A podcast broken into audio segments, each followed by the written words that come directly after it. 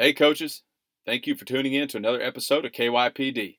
This week's episode is unique because we have on my old college roommate, Neil Evans, head coach at Harding Academy in Searcy, Arkansas, to talk some ball with us today. Coach Evans grew up in Murfreesboro, Arkansas, where he played offensive and defensive line for the Rattlers, before going to Harding University in Searcy, where he eventually walked on as an offensive lineman for the Bisons. Coach Evans began his coaching career as a GA at Harding before heading to Mobile Christian High School in Mobile, Alabama, as a defensive assistant. After one season as an assistant, Coach Evans was promoted to head coach of the Jaguars, where he led them to three straight playoff appearances, two appearances in the state quarterfinals, and the school's first ever number one state ranking. After three years at the helm of Mobile Christian, Coach Evans returned to his home state of Arkansas to become an assistant at Central Arkansas Christian High School, and then, after one season in Little Rock, left to become the head coach at Foreman High School in Foreman, Arkansas. From Foreman, Coach Evans moved on back to Searcy in 2016 to become the head coach for the Harding Academy Wildcats. Today, Coach Evans and I are going to share some stories from our college days at Harding and then get into the challenges he faced as a young head coach. Plus, Coach Evans spends a good amount of time explaining his philosophy for maximizing small school numbers and the 425 defense he brought with him and installed at Harding Academy. Coach Evans is a great football mind and an even greater friend, and I know you will enjoy what he has to say on today's episode of KYPD.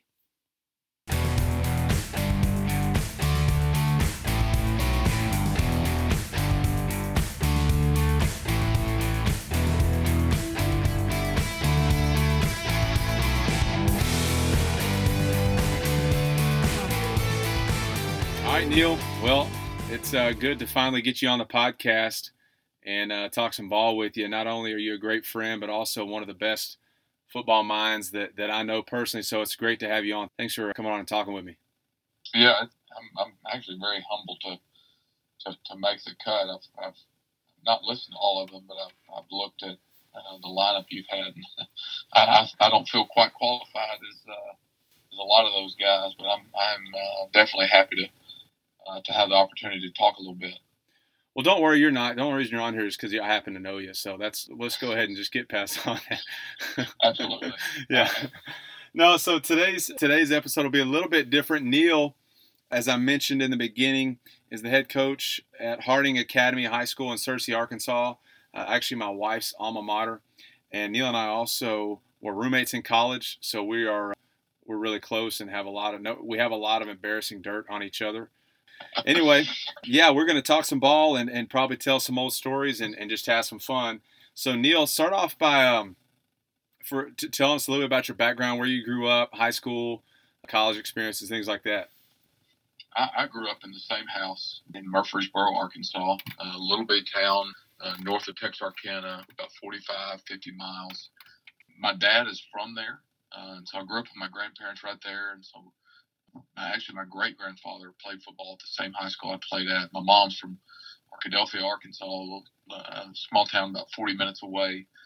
Uh, and so my roots were essentially right there uh, my whole life. Um, and so, you know, I went to kindergarten uh, at the same school that I graduated from and, uh, just had a really just cool experience knowing that I wanted to be a Murfreesboro Rattler. And it, it, it was very important to me. And, and you know, I was happened to grow up from about uh, yeah, really about the year before I went to kindergarten, um, which would have been the fall of '91, all the way up through uh, about my eighth grade year was was arguably the best run in my high school's history.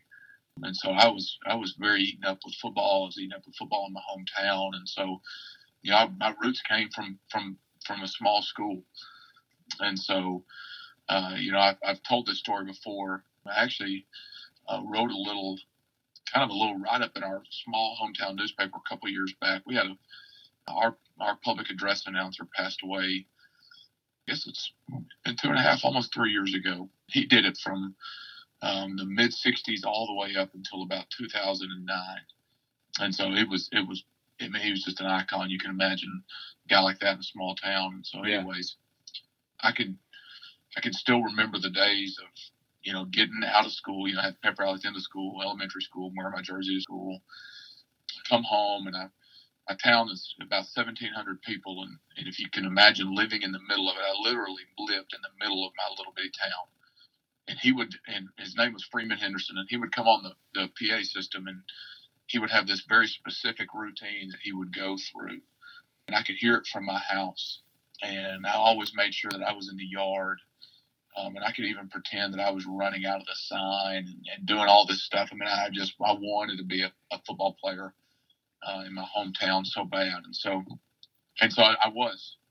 Uh, I, I, played there. I played for a guy that that I dearly love and, and, loved then and love now. A guy named Roger Featherston who had a huge impact on me and probably the single greatest factor in me wanting to become a football coach.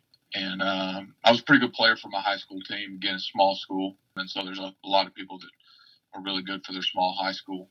And so, yeah, I got ready to you know start thinking about college, and yeah, I knew I knew deep down about eighth grade, man, I really like to coach. But I, I don't know when you're in school, you know, you you you think your coach knows everything, and you're like, well, shoot, I don't know any of that stuff. Um, you know, I can't coach. I don't. I don't know all this stuff. I, I can't draw that play. I didn't. You know, I can't game plan, and so I was intimidated by the actual profession. And so, you know, when I went to college, I thought, okay, what what is it that's going to allow me to stay close to football without without you know embarrassing myself by getting out there and you know not knowing what I'm talking about. And so I thought, you know, I'll be an athletic trainer. You know, my mom's a physical therapist, and I kind of uh, you know knew a little bit about rehab through her and some different things. And so, you know, I thought, you know, maybe that's a way I can stay connected. Well, then my, my idea of college football was really Division One. I. I had been to some Division Two football games, but I'd seen it at a distance, and and didn't know a ton about it. And so, you know, I was pretty realistic with myself. You know, I, I wasn't a Division One football player, uh, not at, not at all. And um, so I, you know, I don't really think college football's for me. And so I get to school my freshman year, and I, become a trainer, and I start working for the football team. And I'm looking around, I'm like, you know, I, am not as good as most of these guys, but I, I think I could hold my own.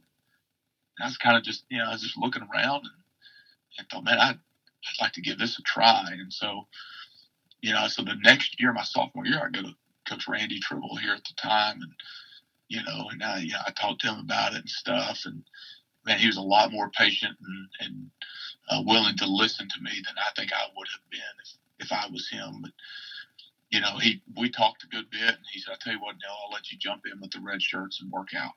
And uh, you know, so I jumped all over it. And so I'm not practicing or anything. I'm just I'm just working out with the red shirts. Uh, and then the following year, you know, I stuck that out, went through spring ball anyways. Um, I, I ended up playing the fall of my junior year and had a, an awesome experience and was, was way better than I ever thought.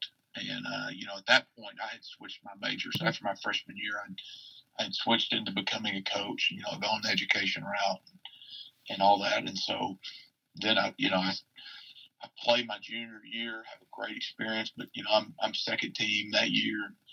I should be second team the next year. Uh, you know, if, if I'm starting the next year, we're, we're in a, we're in a bad spot. And so I went to a guy named Ronnie Huckeba who took over the program, and I said, Coach, I'm, you know, let's kind of be honest with ourselves here. And you know, I'm, I'm not going to be a great player, but I know I want to coach you know, what would you say about me kind of turning it into a GA role? You know, I even went so far as to say, hey, I'd like to sit for the recruiting test and recruit. He said, no, I think that's be, that'd be great.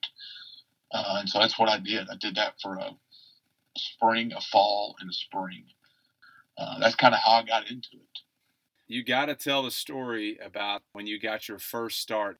Okay, so for those of you who, who don't know me, I don't know what position you would think I would play upon seeing me, but probably nothing. But I'm I'm five eleven, and I'm as wide as I am tall. I mean, I'm just a I'm a stump, and uh, so you know at that time uh, the offense at Harding was in the air raid, and so you know if you if you took Texas Tech's model of recruiting, I mean you you essentially would go out and get a get a, a, power forward and, and see if you could put a little weight on him. I mean, you just wanted length and you wanted, you know, guys that were light on their feet. I mean, you wanted basketball players um, as offensive linemen just because it, you know, just required a, a, different kind of lineman. So I'm as far from that as possible. But through whatever circumstances, uh, I'm the second team center, and and, uh, and and so I'm on the bus the guy that's that's starting in front of me is one of one of my best friends and a, and a really good friend of Ty as well, named Hayden Cruz. And so we're big buddies.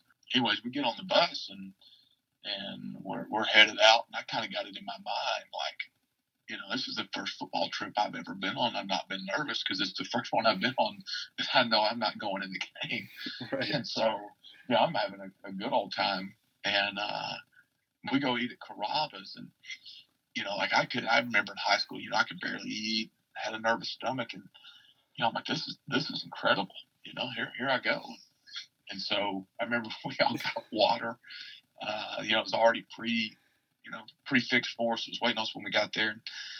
And so it was pasta and bread. I don't remember if there's salad or not. I remember sitting at the table with, you know, two or three other guys, and you know, they can barely eat. I mean, they're just kind of pushing their food around. So I, I'm eating their food. Yeah, you're pounding it. No, I'm, I'm pounding. It. It's like a, it's like I'm on an eating contest. and, and uh, I don't know if I ever shared this, but I, I slipped the waitress a couple bucks to bring me a Dr Pepper because we were kind of hitting off in the back, and and, uh, and so oh. like I'm, I'm chugging Dr Peppers, and I mean I get on the bus, and I mean I can barely breathe, and so we go to Missouri Southern and we dress in their racquetball rooms. Yeah, which which, which was basically at Pitt State. Yeah, it, it, was yeah. away from the field. Yeah, and I mean, I mean, it, it, it, felt like a bad high school setup. I mean, yeah, you know, it was bad enough that we once we went out, we didn't go back. No, we went and we went and talked in the uh, the lawnmower room where they had all the the maintenance yes, equipment. the defense went in the lawnmower room, and the offense went on the steps on the yeah. edge of the stadium. Yeah. And so, anyway, so we, we go walking across. And, you know, it's the it's game one. You know, it's a concrete jungle between the dressing room. Yeah, the, day game. Field. Day, oh yeah, day game. I mean, it's just it's it's the worst setup it can be. And we get down in their their their stadium. It's a bowl, and the turf is. I mean, it's melting. And so I'm on extra point. And, I mean, I can remember being out there just for like extra point pregame, going, man, I, I do not feel good. and so, uh, anyways, I mean, I'm just surviving. I mean, I, I, I mean, I look like Chris Farley sweating now. I mean, I am, it's oozing out. And uh, so, you know, here, here we go, kick it off, whatever, you know. So, anyways, first series, I don't remember what happens. Anyway, second series of the game, we're on offense and uh, it's our second possession. And so, like, I'm I'm away from the action. I'm away from the coaches. I'm away from the the subs. Like, I'm down. And uh, anyways, we throw a screen, and so we, we pull some linemen out to get out in the open field. Well, anyways, one of them gets just gets cut to the ground, and uh, you know that which was nothing unusual. And so I'm not really paying attention to who it is, and you know, everybody kind of gets around the around the ball, and you know, I can see the trainer kind of going out, and I'm starting to count them. You know, I see the tackle and see the guard. And, you know, my heart's starting to beat a little bit, and you know, there's the other guard. Ooh, there's the other tackle. Well, anyways, the offensive line coach, he's probably 40 yards away. And like I'm, I'm, I'm trying to melt back. Like I'm, I'm trying to ease back. Like, ooh, yeah. this, this ain't me, is it? and so, anyways, he called me Buddha because of my uh, my body. Yeah, your physique. So, right. Yeah. So he steps out on the numbers and looks down the sideline. He screams. I mean, it's pretty quiet at this point. yeah. He screams in his thick California accent, "Well, get in there, Buddha." Well, here I go, knee braces and all. My starting to cramp. I, I mean, I smell like Dr. Pepper. And so here I go. I get out there, and I mean, I am swimming. They're in a they're in a three three stack. We're an inside zone. so naturally, I'm like, you know, we're not gonna be able to run the ball. So they know we can't run the ball. And so they just they have got it dialed up. They know that I can't handle it, and I mean it was pressure, pressure, pressure, pressure. Well, anyways, I'm gonna finish telling this. So I we we don't win the game and it's probably my fault. But we go through the whole, we get through that game. So next week I start. We get a, we go play West Alabama at home, get the win. Uh, well, anyways, the next week we're playing North Alabama. They're number one in the country, and they got they got the best Mike linebacker I've I have seen in Division two football.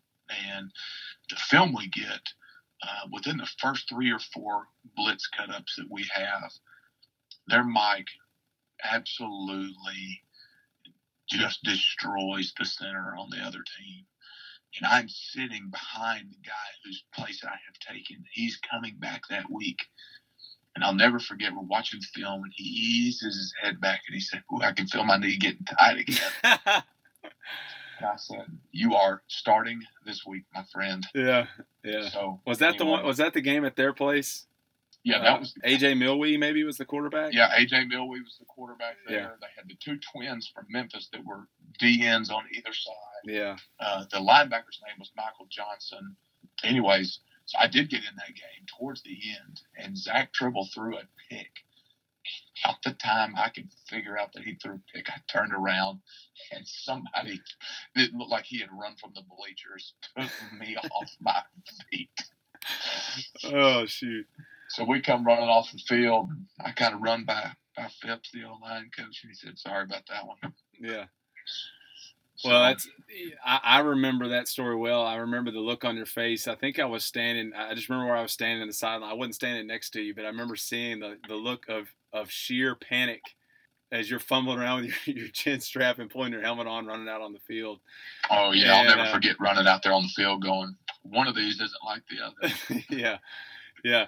Well, before we move on into some football stuff, talk about from your perspective the first time we met, how we met because it was back in your training days, your freshman year. What, what do you remember about that? When I got there, you know, I'm I'm taking it in. I'm I'm swimming. I'm trying to be cool. I'm trying to show everybody that I'm not the typical trainer. That I have played football, and so I've got this false persona going that's it's got me about nine miles outside my own body. And uh, I'll never forget. You had a perfect mudflat mullet I oh, mean, oh, yeah. it looked like it looked like a seven. Um, and I mean, I couldn't unsee it, and I'll never forget. I saw it. I saw it dry. And I saw you took your take your helmet off, and I saw that thing wet. It looked like something out of a 1988 uh, Royal Rumble. Oh yeah, it was it was something to behold, and so I knew if if whether you were serious or not, that there was a chance you and I could be friends, and and I think I wanted to be your friend a lot more than you wanted to be my friend early on, naturally. um, and so I, I mean, I'm like, where'd that mullet come from? So you, you give me this, you know, this kind of nice story.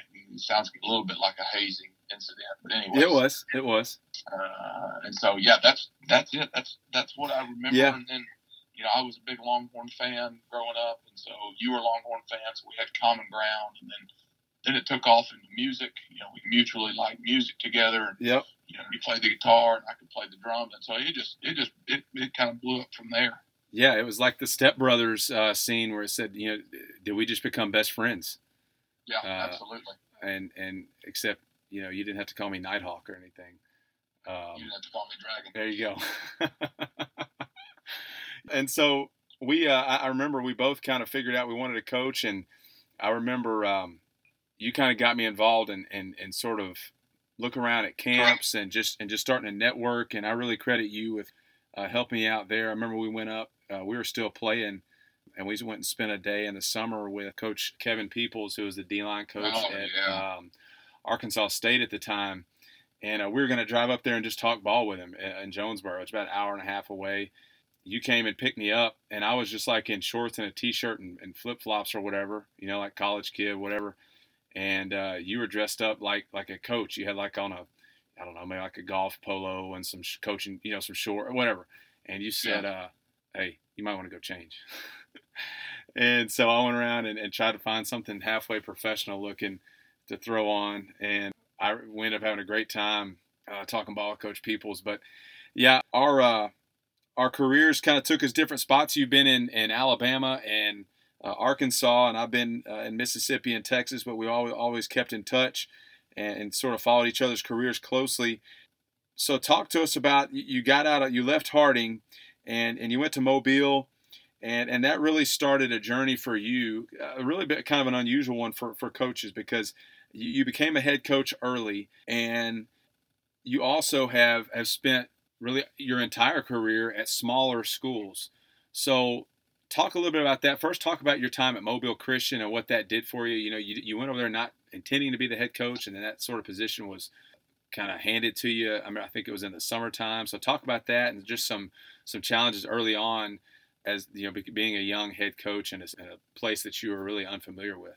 I will do my the best I can to to condense that down because that's a that's a that's a lot right there. But you know, I I knew about Mobile what the typical person knows about Mobile. It's there's, there's a tunnel, and you have to go through the tunnel to get to everything you want to get to on the other side, which would be you know typically the beach. And so I knew nothing. I knew obviously that football mattered in Alabama, um, and I knew that there were a ton of great recruits uh, that always came out of Mobile. And so I, I, I had an idea that the football there was good. But I go down there, and I go down there with a guy from Harding I was actually his O line GA, I, at the time I thought I was going to be on the offensive side of the ball. And so, you know, I go down there kind of almost expecting to coach offense, but I go down there with him. He's kind of the head coach in waiting. That's a unique story I won't get into, but he was down there. The, the guy that was the head coach was was going to step out, but he wanted to coach his son his last year, and so they, they almost spent a year as co-head coaches, which was a which was a very uh, strange uh, thing for me to be a part of. But anyways, the guy I went with was the was the D coordinator for that year, and so I, I got on the defensive side with him, coaching linebackers, a position I knew nothing about, and so um, I get down there and just, I mean, just absolutely fall in love with every bit. I fell in love with the city of Mobile. I fell in love with the with the school, with the group of friends we had. So um, life's changing. We had our first child down there in January, so I spent that fall. So we moved in the summer moved in June of 2010. My wife's pregnant with our first child, and so that January, uh, after my first football season, she's born. Uh, well, anyways, I'm at Disney World with the guy that I went to Mobile with, and uh, he tells me while we're at Disney World, he's taking a job in Nashville, Tennessee. And uh, at the time, I was, I was pretty flustered about that, and you know, here I am traveling, you know, all the way down here, you know, not knowing anybody, blah blah blah. And so anyways, do that. I get back. We get back from Disney. I leave actually early from Disney because I'm I'm frustrated about all that, and so it's not worth me staying there and pouting because I'm I'm doing a bunch of pouting. So I'll take off and you know leave Friday. Well, Saturday afternoon, the superintendent of the school calls me and he said, "Hey, are you going to Nashville with with Brian?" And, and I said, "No, not that I know of." And he said, well, "Come in my office in the morning." Well, anyways, I'm in his office about 6:30 Sunday morning, and this, you know, he's dressed for church. I'm dressed for church, and I'm 24 years old at the time. And he says, "I think you're ready to be the head coach here. Are you interested?" He lied. I was not ready to be the head coach there, um, and, and he also lied because he said he thought I was. And he was just, he just, he should have said, "I'm going to do you a big favor, and I'm going to help you a bunch." You're going to be the head coach here if you want it. That's how that that should have gone. Um, but anyway, so I become the head coach there at 24 years old, and I'm a little ashamed to say, but I I was married to that, and um, that became my life, um, and it reflected it too. Uh, my family suffered, um, my my relationship with my wife suffered, my health suffered, but we won a lot of football games, and I, and I, I built a a very competitive program and you know very very quickly. Now uh, we had a great run of players. Uh, I'm not going to take anything away, but um, but I but I put a tremendous amount of effort in there. Um, probably uh, I would say almost too much looking back. Um, and so that you know my you're right. My career is very very unique, and, and we we had some success there. We got beat in the third round my last two years by by the state runner up both times, a team that was actually in our region as well. And so we ended up playing them four times in two years and, and, and just never could get over the hump uh, with them. But, anyways, so um, I spent three years there as the head coach. Um, and then I come as an assistant to the guy, the guy who's who was playing in front of me at Harding, the starting center, was the defensive coordinator at a school in Arkansas called Central Arkansas Christian came back to work with him for a year, and then had an opportunity to go uh, to a little bitty school down on the Red River in the farthest corner of Arkansas that you can get, a little town called Foreman. Uh, our house there was six miles north of Texas and four miles east of Oklahoma. Um, and so I was down there in the corner and uh, went down there and struggled. Knew I was going to struggle, um, but the middle school team was was outstanding. And so, anyways, uh, went down there, struggled for a year, but but knew it going in. And uh, I got a text from a guy named Roddy Mote, who's the D coordinator at Harding University now. He at the time was the head coach at Harding Academy. He reached out to me the last last week in, in January and and said I'd, I'd like you to consider coming to be my D coordinator here. And I said, you know, I actually sent him a video. We had a nose guard who was a freshman at the time, and I mean, legitimately, he ripped 450 five times as a freshman nose guard. Wow. Uh, on squat, and he's just very impressive young man. Anyways, they ended up winning the state championship two years later with that group at Foreman. But anyways, I sent him that video, you know, lightheartedly, but said, Coach, I'm gonna have a hard time leaving this. Well, that was on a Thursday.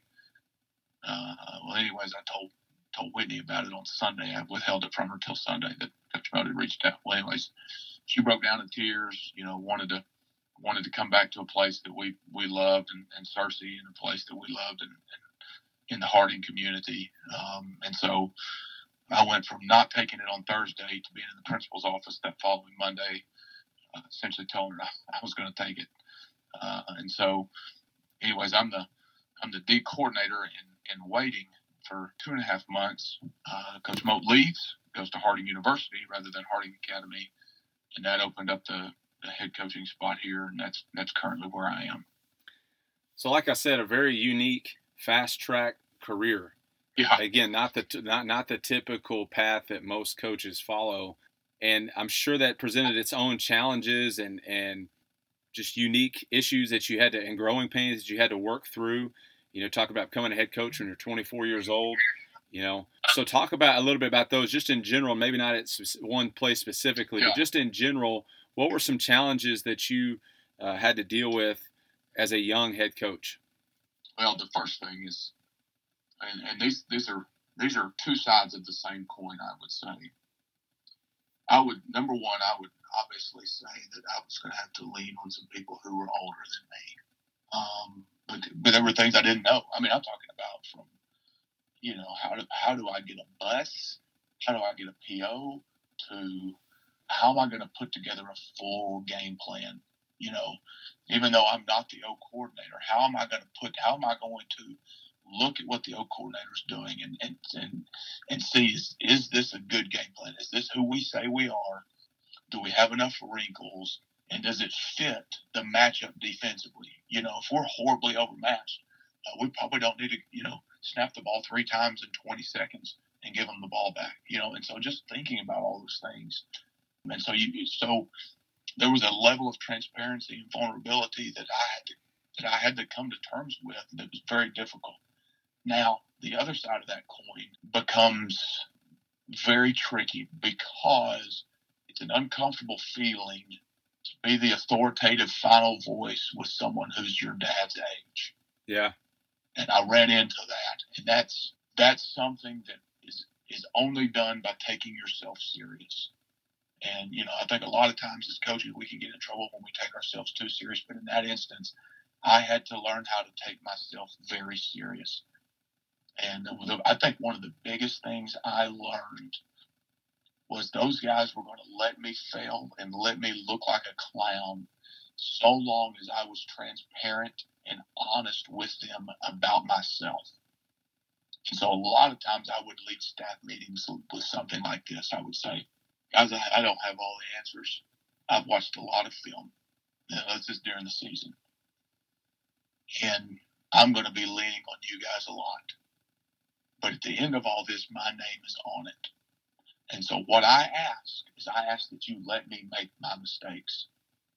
So if I say, hey, we need to go for it here, and you know we're backed up on our own too, can you fish eye me? And I say, by gosh, we're going for it.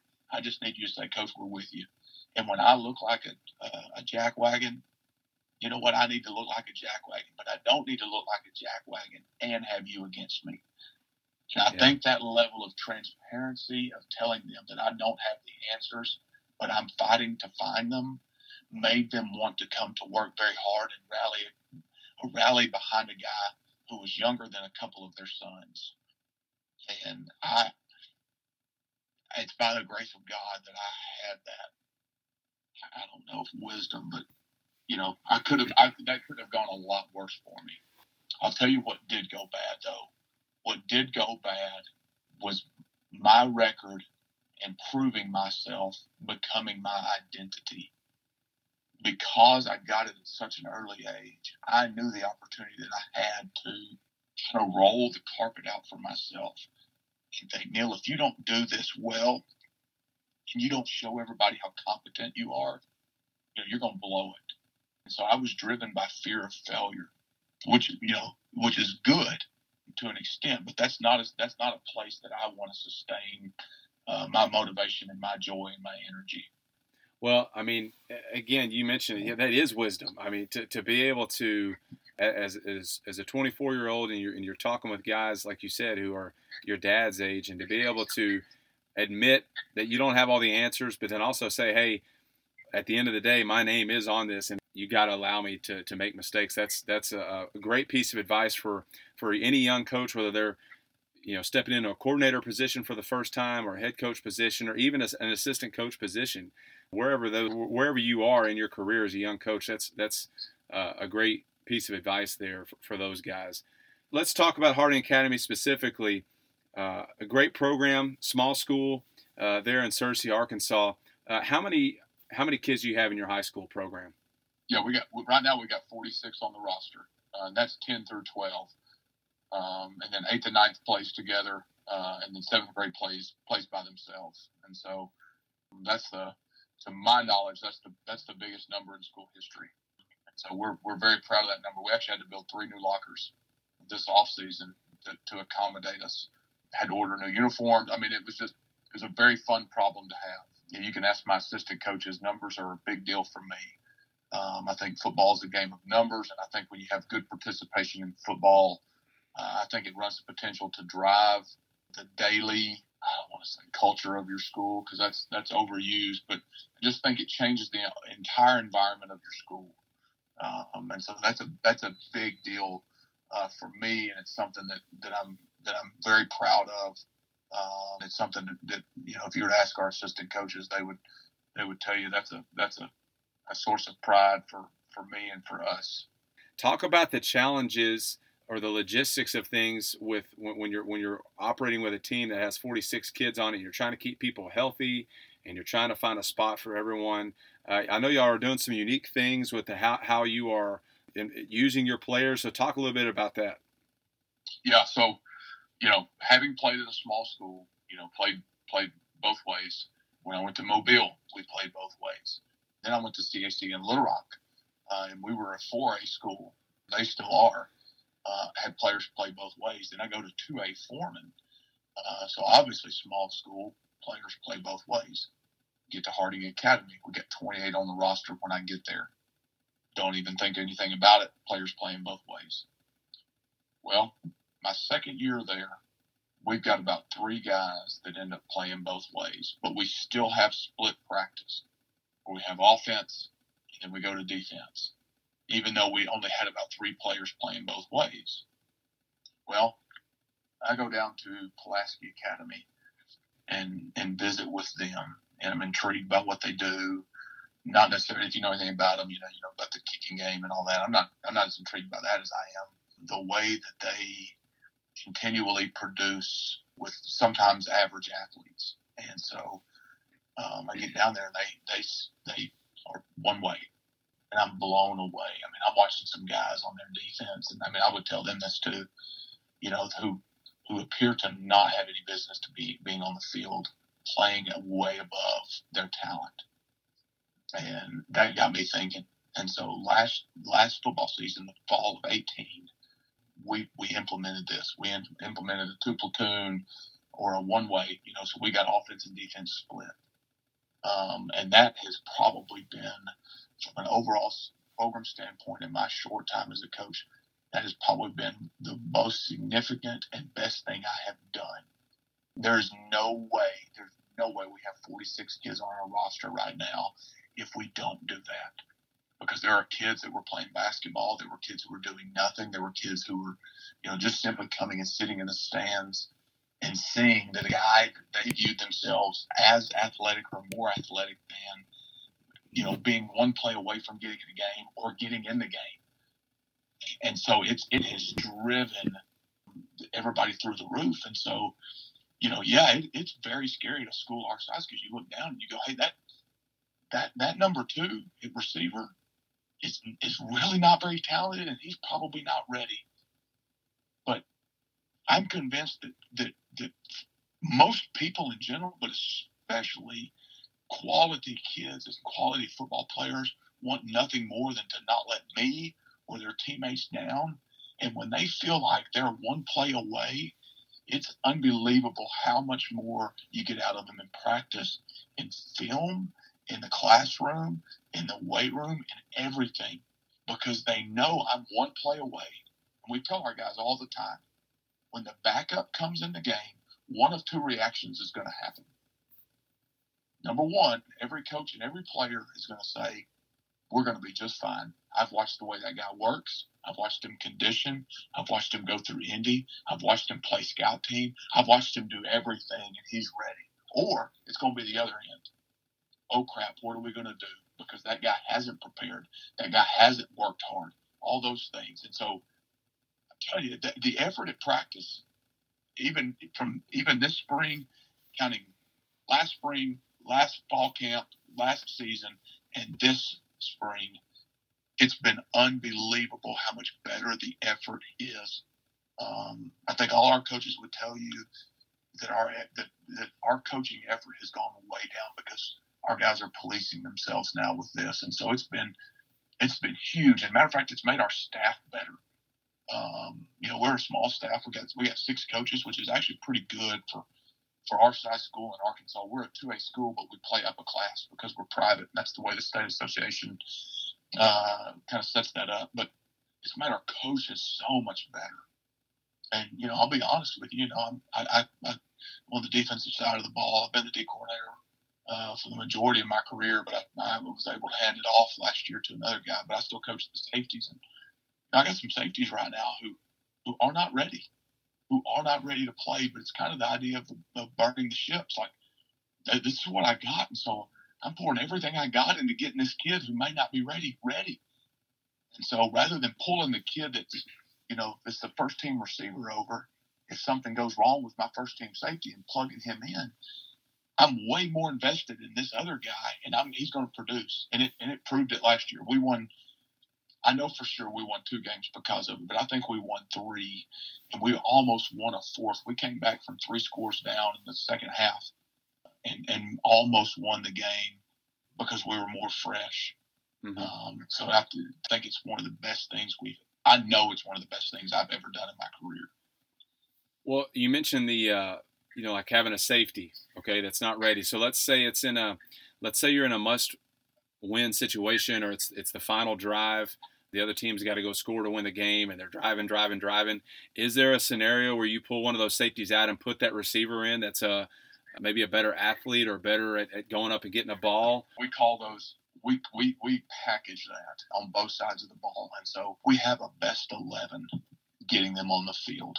Um, and we practice that uh, and it's typically during the week we, we set up scenarios where we want that. So yes, that is correct. If it's the end of the game and the best player on the field has a chance to, you know, mm-hmm. knock a ball down and pick it or just it's a better athletic matchup, you bet, especially if we can do it off a timeout. You know, right. if we can if we can if we can run them out there, see the formation, you know, see where they're trying to put their their guys so we can get the matchup. You know, that that type of scenario, you bet. But you know, in a typical situation, it's going to be that second team guy. Because here's what I here's what I do believe too.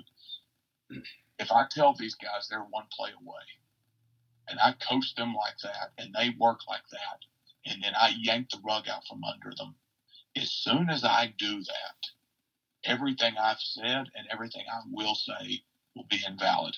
They'll they'll think oh, I didn't mean it. Yeah. So what I guess what I'm hearing you say is that there is a you do have guys who are prepared to play both ways, whether it's offense or defense, and you prepare for that. If it's a must-win situation, you know you got to you get getting your best eleven on the field. So you're not for for those guys who maybe listen to this and a little bit skeptical. Of course, when it's nut cutting time, you're going to have your your best eleven on the field. Yes. Now they, they do not ever go to in. That you know they don't ever right switch Indy. They don't ever you know they don't Right. ever switch jerseys in practice. But but we do have team segments where we get the best guy on the field. Right. And uh, so let's so let's just recap some of the benefits of you know going from this you know playing both ways to to to the two platoon system is you, you feel like your players are more fresh. There's more buy-in because they feel like they, they truly are one play away from getting in. Coaches are better. There's there's less effort issues. Your numbers have been better. So if I'm a coach that has been playing at a smaller school that's been playing my guys both ways, because I'll, I'll be honest, where I'm at, where where I've been is the, the conversation. Hey, we got to start using more of our guys on both sides of the ball, most of our athletes, Mm. and and and but it's probably more of a situation kind of like what you're talking about, getting our best eleven. But anyway, if I'm in a situation where I am playing my players both ways, and I'm interested in, in, in making that transition, how do I go about doing that? You know, is it a gradual thing? Is it rip off the band-aid? How, how do I go about doing that? Well, the, the first thing I would say is, and that you know, it's going to be hard for me to say, but I, I believe it to be true. I'll, I'll speak legit, like actually doing it, and how do I think about it? Here's what I have found out, and I don't think I don't think this applies to the collegiate level, but at the high school level, I believe, especially if you're in a if you're in a a, spread type of offense, and I know that's a broad brush to paint with, but if you're in a spread type of offense, you have to have athletes at skill positions.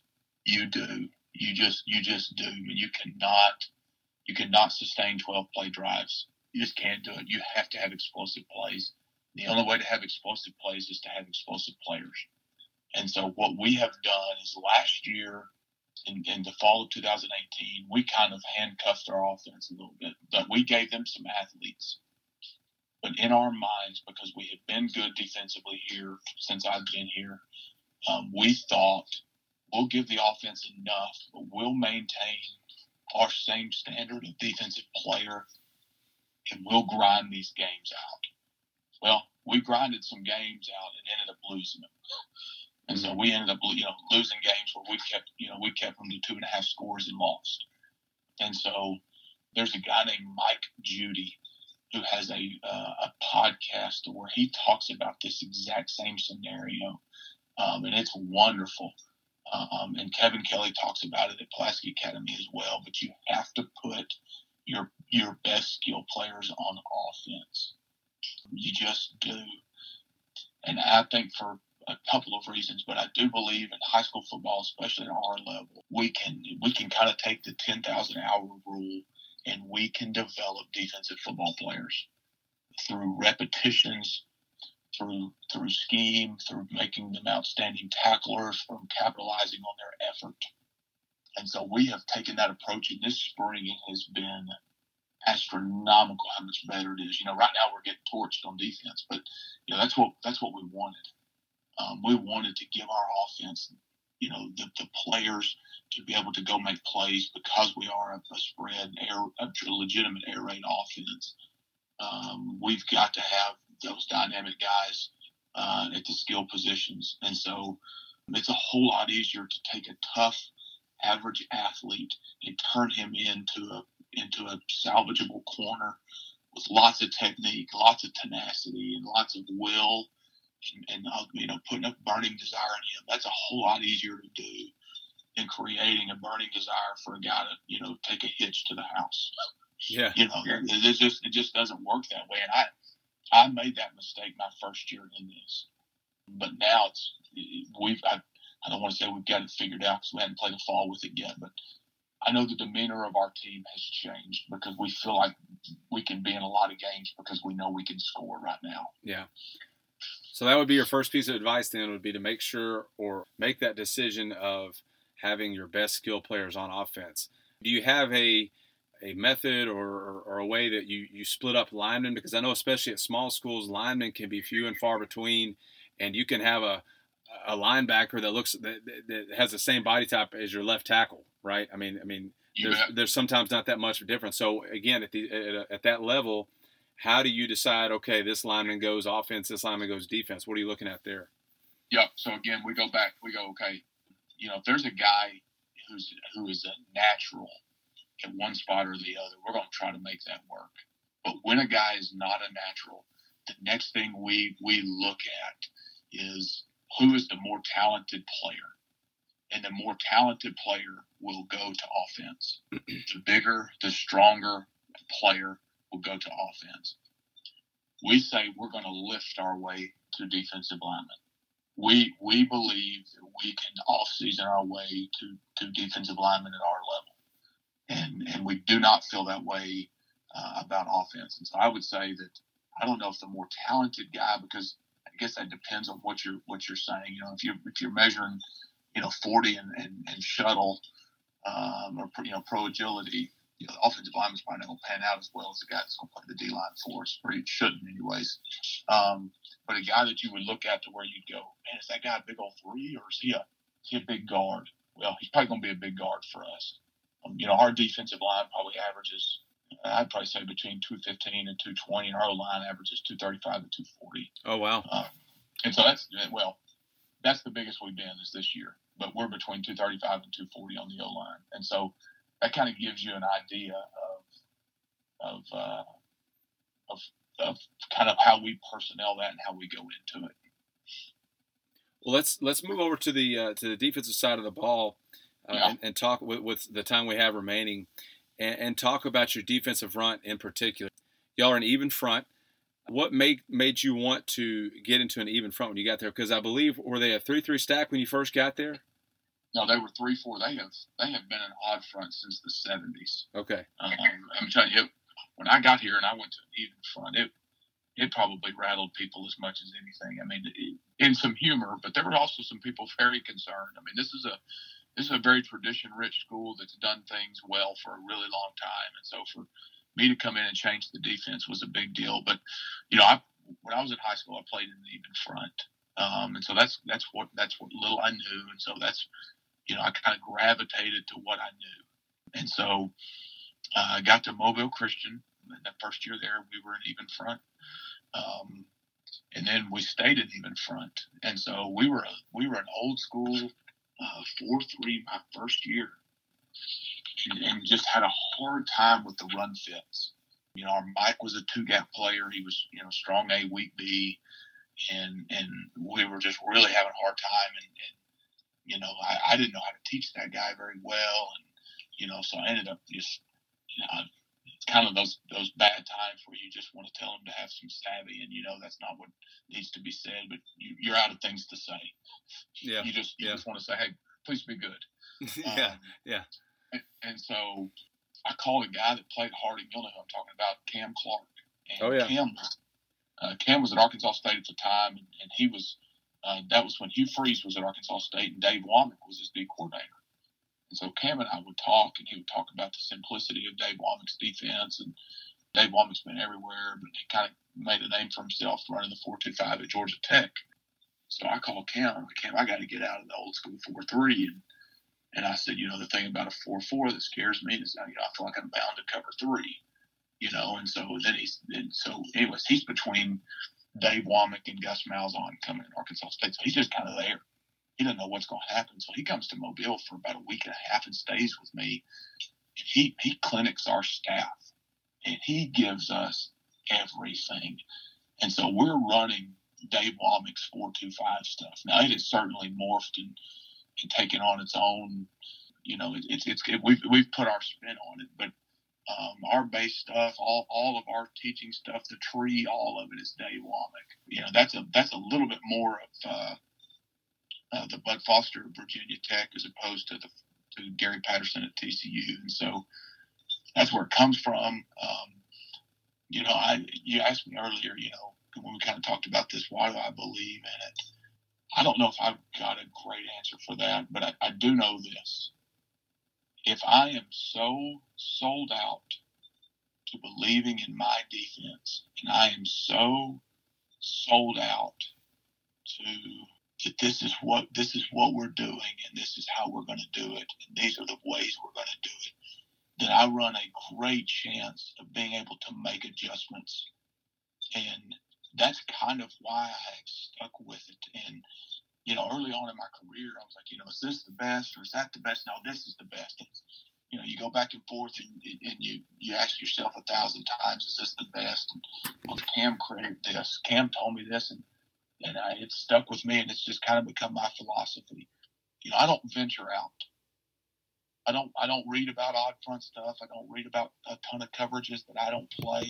I'm trying to become elite at what we already do and, and read and study and talk to people who can enhance what we do. And maybe that maybe that makes my football knowledge. I know it makes my football knowledge not as good. But if I if my mind is cloudy and I'm not I guess I'm not smart enough, but if my mind is is clouded with other people's ideas and philosophies and you know, I've read this article and that article, then I'm chasing two rabbits and I will catch neither. Yeah. Um, and so that's that's kind of what we've done. That's that's what I've always done, and and we just tried to make be, become as elite at it, at it as we can. And and I've, I've I feel like we've had some some good defenses uh, in my career, and, and certainly at Harding Academy. Well, I think you mentioned something that's key there is especially for guys who you spend all off season going to clinics or, or finding stuff online or, or, talking with coaches that you have to have a philosophy in place and you have to view everything through the lens of that philosophy. Otherwise, you know, everything's going to sound good. You know, when you go to a clinic and you see all the video and, you know, everything's meshed together and, and they're making plays and the dude's got a, a Power Five conference logo on his jacket, you know, and you want to run back to your coach and, and, and, I, think the key is, is that we have to, like you said, hey, this is what we're going to do, and we're going to look at everything through that lens. And if and if it's you know if it can be something that we can add to or or modify to fit our scheme, great. If not, then then we really don't we don't need it. We Yeah. don't need it. We don't need it in here. you know one of the one of the things that I I, I guess I've kind of learned is you know people would say all the time I, well not all the time but people say you know coach I can't play an even front we don't have any linemen or or you know coach you know as a high school coach you, you kind of got to change your scheme for your players I'll be honest with you every high school team I've I've observed or studied or talked to or looked at doesn't do that every team that I want to emulate or say man I, they're they're consistently successful that does not change that the scheme does not change. Yeah. Um, they may make a few tweaks, but if you looked at the shell of, of, a, of a really good team from five, you know, five years ago to now, assuming they got the same coordinator, hopefully you would see some similarity. Um, Yeah. You know, the other thing that happens too is it scares me to think this, you know, but let's say, let's say all of a sudden I wanted to jump into an odd. Well, let's say I got a kid who goes home and he gets on his phone and he Googles D coordinator switching from an even to an odd. Well, he gets on there and he finds some article that says, you know, where a coach says, you know, we weren't as talented, so we had to get in this. And then he goes, well, coach doesn't believe in us. And now all of a sudden I've got that spreading through the locker room. You know, th- those scenarios are real for me. Um, you know, our, our players, I, I coach some some intelligent kids based on the kind of you know the school where we are and i play i, I coach some kids who have a high football iq and i coach some kids who are very uh, inquisitive and intuitive this is the first place i've been that's been like this so i've got to be very very conscious of, of making sure that that i kind of stay in control of that narrative or out in front of the narrative as much as possible Yeah. Well, I, there have been a lot of guys on this podcast who come on and talk about and and uh, this is a trend that you're definitely seeing in today's defensive game. That you know if you're going to base out of out of an even front, but then sometimes employ odd front stuff or mix some of that stuff in with the, the idea being, hey, if the offense is going to give us different looks, why can't we give them different looks? And sometimes and sometimes it may favor us uh, matchup wise or whatever.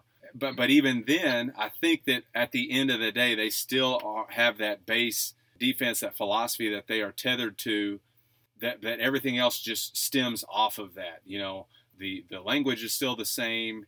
Uh, the fits is where you kind of uh, gets a little muddy mm-hmm. sometimes, but Yep. but but the terminology, everything is the same. It's just sometimes we're going to add, you know, pull, pull this guy off, put this guy on because it, we think it gives us a better matchup. You know, sometimes these guys get into this flavor of the week type defensive scheme Yeah. where they Yeah. saw something on Saturday or, or Sunday and they're going to try to throw it in.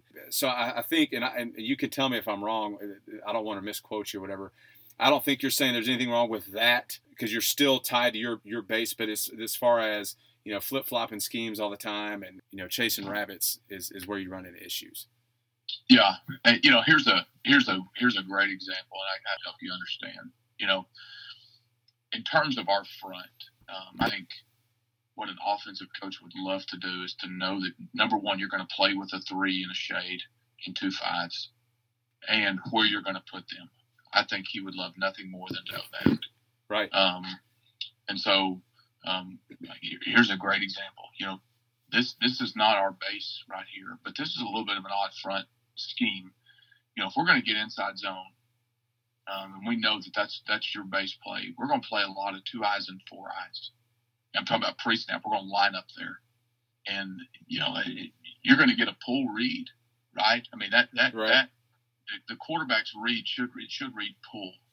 Well, what that does is that allows our linebackers to play so much faster than they would if they had to go, well, you know, I'm responsible for quarterback here. What, you know, is the back two meters away from me? So he goes through that whole scenario. Yeah, they still go through that whole scenario, or they should, but they know that they can play with a little more width, and it, it just changes things. And that's a that's a little snippet of kind of what I'm talking about. Right. Um, you know, that's not our base front. Uh, matter of fact, we and through through the spring we haven't even talked about that front, but we will carry that front into into fall camp, and we'll carry that front into uh, into games where where we feel like inside zone's the base play.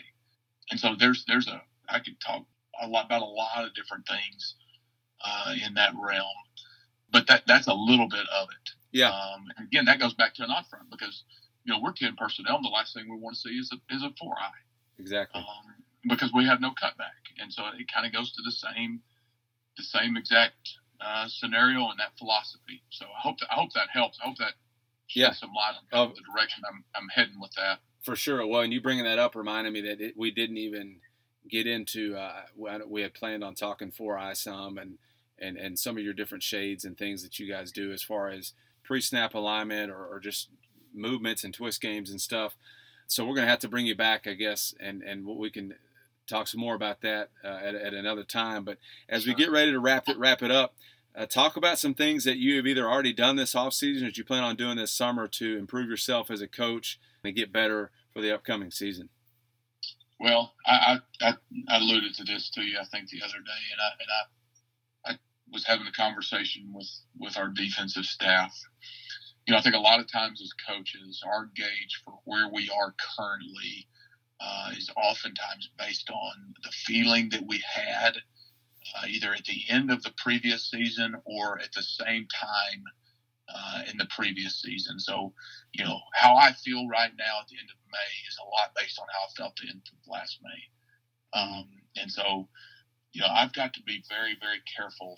And we as coaches, and I'm speaking to my staff, I'm, I'm not here to tell anybody else how to feel, but um, me, my, speaking for myself and for my staff, we have to make sure that our joy and our zeal and our fire as coaches is not dictated based on how we feel good or bad with the group that we have uh, in terms of where they are, whether that's um, their intelligence, you know, how fast can we install?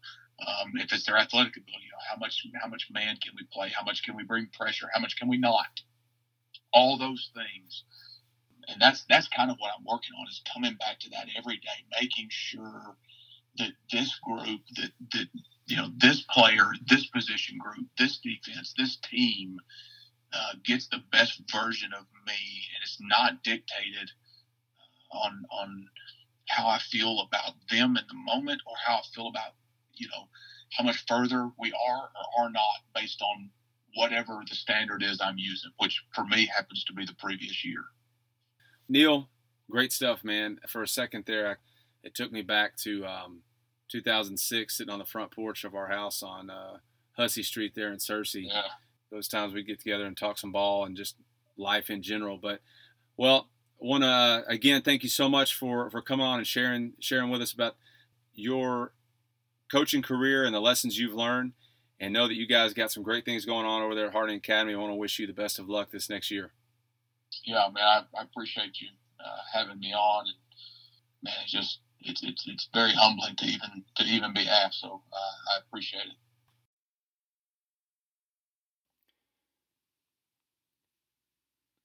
Big shout out to my friend Coach Neil Evans for coming on and talking with us today. If you'd like to ask Coach Evans any questions about his two platoon system or philosophy behind only using one way players, send him an email, which you can find in the show notes for today's episode. I know he would be happy to talk with you. Our quote of the day comes from a band that was a favorite of mine and Coach Evans in college, and it is It ain't about the money or even being number one. You got to know when it's all over, you did the best you could have done. Knowing that it's in you and you never let it out is worse than blowing any engine, any wreck you'll ever have. That is, of course, from the band Drive By Truckers and their song Daddy's Cup off their Dirty South album, one that I would highly recommend. That'll do it for us this week, coaches. Make sure to give us a five star rating and leave us a review if you're liking what you hear on this podcast. And until next week, keep your pads down.